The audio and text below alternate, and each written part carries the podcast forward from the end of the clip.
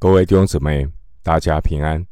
欢迎您收听二零二二年八月十七日的晨更读经。我是廖哲一牧师。今天经文查考的内容是《创世纪》第九章一到十七节。《创世纪》第九章一到十七节内容是：上帝赐福给挪亚与其后代，并且立约，以彩虹为证。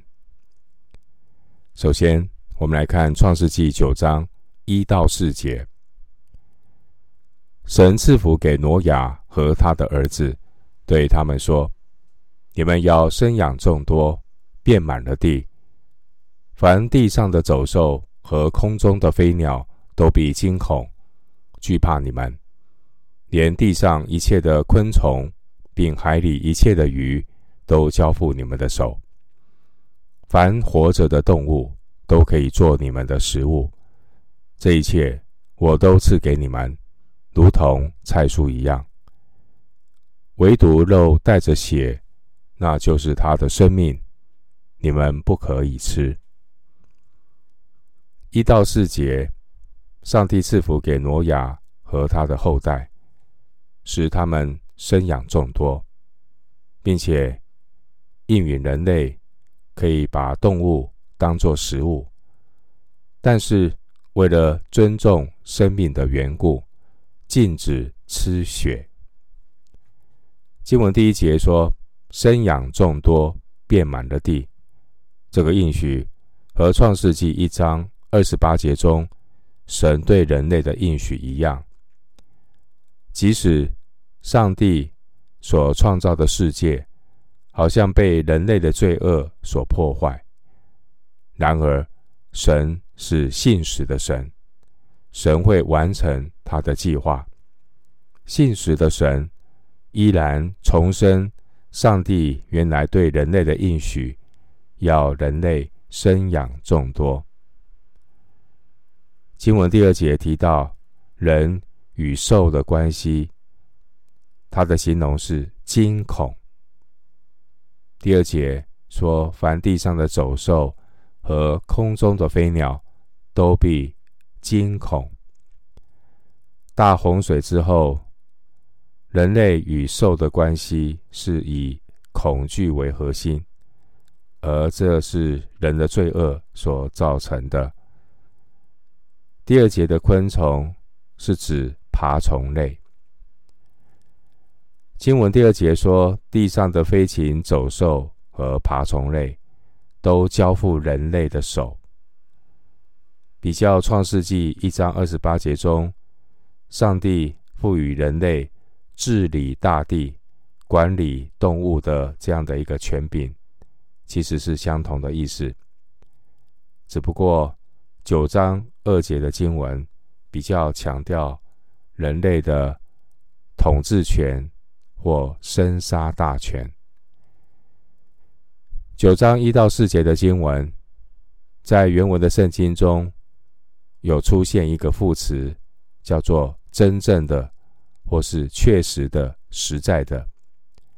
这样的一个副词，主要是要强调九章五节之后，上帝会追讨流血的罪，因为。对生命的尊重是很严肃的课题。九章四节提到关于动物的血，而九章三节指出来，洪水之后，人被允许可以吃肉，但第四节有警告，不可以吃带着血的肉，因为血是动物的生命。并且生命的主权是属于神的，因此，如果以动物作为食物，必须要先将其杀死、放血。另外一方面，人来到神面前，也必须借着流血来赎罪，这样我们罪人才能够在神面前存活。希伯来书九章二十二节。另外，神不准人吃血。他的意思是要提醒人类要珍惜、尊重生命。另外，不准吃血这个命令，也是要提醒我们耶稣的救恩，因为赎罪的途径是透过流血，因为血代表生命。新约的救恩就是透过主耶稣流血舍命。为罪人赎罪。约翰福音六章五十五到五十六节。旧约是透过牛羊的牺牲流血，但是牛与羊的血不能够真正除去人的罪。希伯来书十章四节。旧约牛与羊他们的牺牲流血，不过是预表。耶稣基督的牺牲。回到经文，《创世纪》九章五到七节：流你们血、害你们命的，无论是兽是人，我必讨他的罪。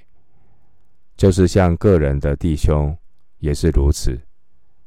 凡流人血的，他的血。也必被人所流，因为神造人是照自己的形象造的。你们要生养众多，在地上昌盛繁茂。经文第六节说：“凡流人血的，他的血也必被人所流。”那这句话是一种以眼还眼、报复性的一个律法规定。九章六节，创世纪九章六节有清楚的说明，人的生命主权是属于神，所以呢，不可以被任意的剥夺。因此，敬畏上帝的人，也当如此尊重自己和别人的生命。正因为尊重生命的概念，所以前面。第四节有提到禁止吃血，虽然血不全然等于生命，但挪亚当时候的人对生命的概念是与血密切相关的。另外，当时候洪水刚过，如果人要单纯的依靠农作物为生，的确。很困难，因此上帝准许人吃肉，但同时也提醒人类要永远的记得，生命是上帝所创造，人必须尊重生命，不能够放纵杀戮。即便没有吃血，也一样要尊重生物的生命，不能够随意的剥夺。生命，当然，尊重生命的内涵，远比一般宗教提到的放生、吃素要来得更深刻，因为这关系到整个生态系的永续运转。人类要做好管家，以敬畏上帝的智慧，遵照圣经的原则。来治理，来使用。另外，经文五到六节也引发关于执行死刑的探讨。弟兄姊妹，上帝照着他的形象造人，并赐给人永生的一个恩典。上帝呢，要我们尊重所有人生命中那。藏着的那个神的形象，每个人，我们都是照着神的形象，人有神的形象，所以呢，杀人就是在杀死有上帝形象的人，杀人的必要偿命，所以第六节说：凡流人血的，他的血也必被人所流。这似乎暗示，透过执行死刑，来彰显神的公义和对生命的尊重。问题是，谁来执行死刑？弟兄姊妹，其实死刑的这样的一个设立，在这经文里面预告死刑的设立，也预告了人类政府的成立。所以，死刑的执行呢，不是任何人都可以做，因为人会有血气，也会很容易呢，啊，报复过分。如果任何人都可以为了复仇而杀人，那整个社会就会动荡不安。因此呢，是需要透过成立政府来解决死刑执行的问题。新约圣经提到透过政府执行死刑的概念，在罗马书十三章第四节。在那个地方提到政府功能的时候，他这样的形容政府，他不是空空的配件，所以是透过政府来执行这些的刑罚，包括死刑。回到经文，《创世纪》九章八到十七节，神晓諭挪亚和他的儿子说：“我与你们。”和你们的后裔立约，并与你们这里的一切活物，就是飞鸟、牲畜、走兽，凡从方舟里出来的活物立约。我与你们立约，凡有血肉的，不再被洪水灭绝，也不再有洪水毁坏地了。神说：“我与你们，并你们这里的各样活物所立的永约。”是有记号的。我把虹放在云彩中，这就可做我与地立约的记号了。我使云彩盖地的时候，必有虹现，在云彩中，我便纪念我与你们和各样有血肉的活物所立的约。水就再不泛滥，毁坏一切有血肉的物了。虹必现，在云彩中，我看见就要纪念我与地上各样有血肉的活物所立的永约。神对挪亚说：“这就是我与地上一切有血肉之物立约的记号了。”八到十七节这段经文是记载上帝与人类和动物立约，并且以彩虹作为证据。表明神不再用洪水毁坏全地。上帝与人所立的约，这个立约的这个约，它的含义是契约、结盟、保证。